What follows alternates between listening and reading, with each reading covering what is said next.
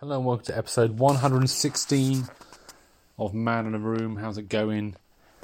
Things are going alright. Very, very tired and all that kind of stuff, but that's just what happens when you get older.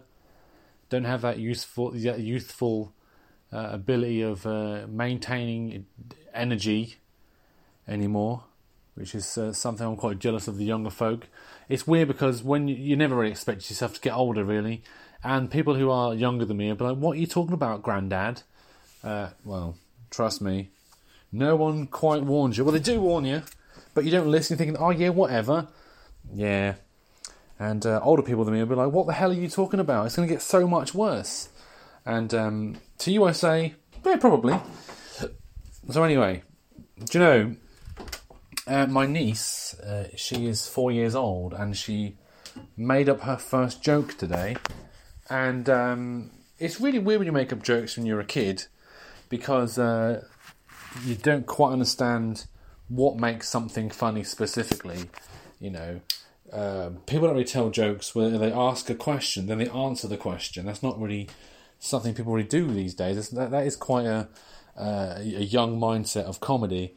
And it's good that she's trying to actually try and be funny like her uncle. Um, my brother, of course, not me. Um, and uh, all that kind of stuff, you see, because it's, it's good to see that she's thinking about stuff. She's noticed there's patterns that people, when asked a question, and then they, they answer the question themselves, they get a little reaction, a little laugh, and all that. So it's quite impressive that at such a young age, the age of four, she's grasped the basics of comedy. And uh, I'm going to share the joke with you right now. And um, so it, it's it's, it's just kind of weird because the thing is, when it comes to uh, joke telling as a child, there are certain uh, tropes that are followed, and they are uh, most mainly knock knock jokes. Uh, you know, knock knock, who's there? Doctor, Doctor Who. Oh, you said it. That's one of my favourites. Well, not my favourites. One of my of my other nieces and nephews' favourites. That one. Um, they no matter how many times you don't laugh at that, they feel the urge to repeat it, which is fine. Uh, there's a lot of comedy that I like that repeats itself, um, including the works of Stewart Lee, who will literally just repeat the same thing over and over again. Um, what do you do? I'm in oil. Oh, are you a sardine? Yeah, that's that's an hour's routine for him. And uh, the other one, which is kind of a strange one actually, when you actually think about it. So the old joke of why did the chicken cross the road? Like that's a weird one because that's like it's just a a weird sort of setup. I've never seen a chicken cross a road. Actually, that's a lie. I have seen a chicken cross a road once, and it wasn't as funny as you'd probably imagine. It was just basically a chicken wandering across a road, um, and that is one of the one of the things about living in Norfolk is that you see stuff like that on a regular basis, or you actually see it with your own eyes. And is it funnier than just uh, telling the idea of a chicken crossing a road? Um, but yeah, the, the whole premise of a chicken crossing a road could possibly be funny, should there be a funny punchline. But I've, you know, it's just one of those things, really. My favourite variant of the joke is why did the pervert cross the road? Because he couldn't get his knob out the chicken. Uh, that's a, one of the favourites of Rik Mayall, uh, one of my favourite uh, comedy people of all time, probably. Bloody sad when we lost him. Um, you know, uh, such a waste of life, such a young age to die, and uh, really ahead of his time, and all that kind of stuff.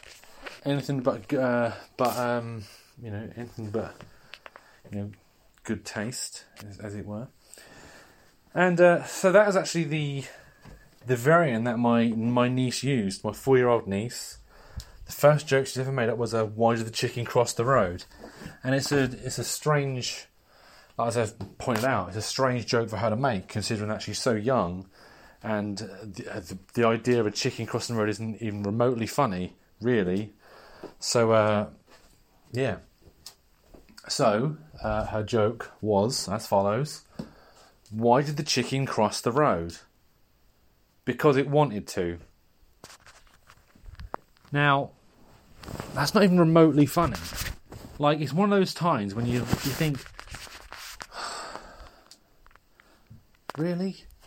Is that supposed to be funny? Like, I don't understand why that is supposed to be funny. Like, because it wanted to. Maybe because it's like, oh, maybe you know, there's there's a lot of work to be done with that.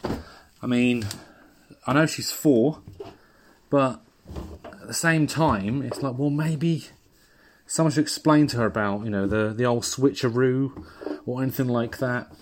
But I'm hoping that as time goes on, she'll become funnier. She can't be funny like her uncle. That's my brother I'm talking about there, obviously. And um, yeah, it's uh, yeah, it's a shame, really. Um, I'll have to uh, maybe tell her next time I see her because I can't have her going around telling a joke like that. It's, it's barely even a joke, really. It's a it's a it's a question with an answer. You know, that's pretty much what that is. Um, because it had its own volition.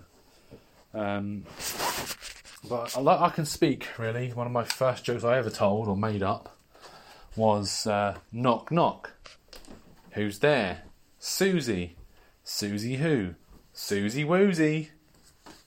Which I think is funnier than why did the chicken cross the road? Because it wanted to.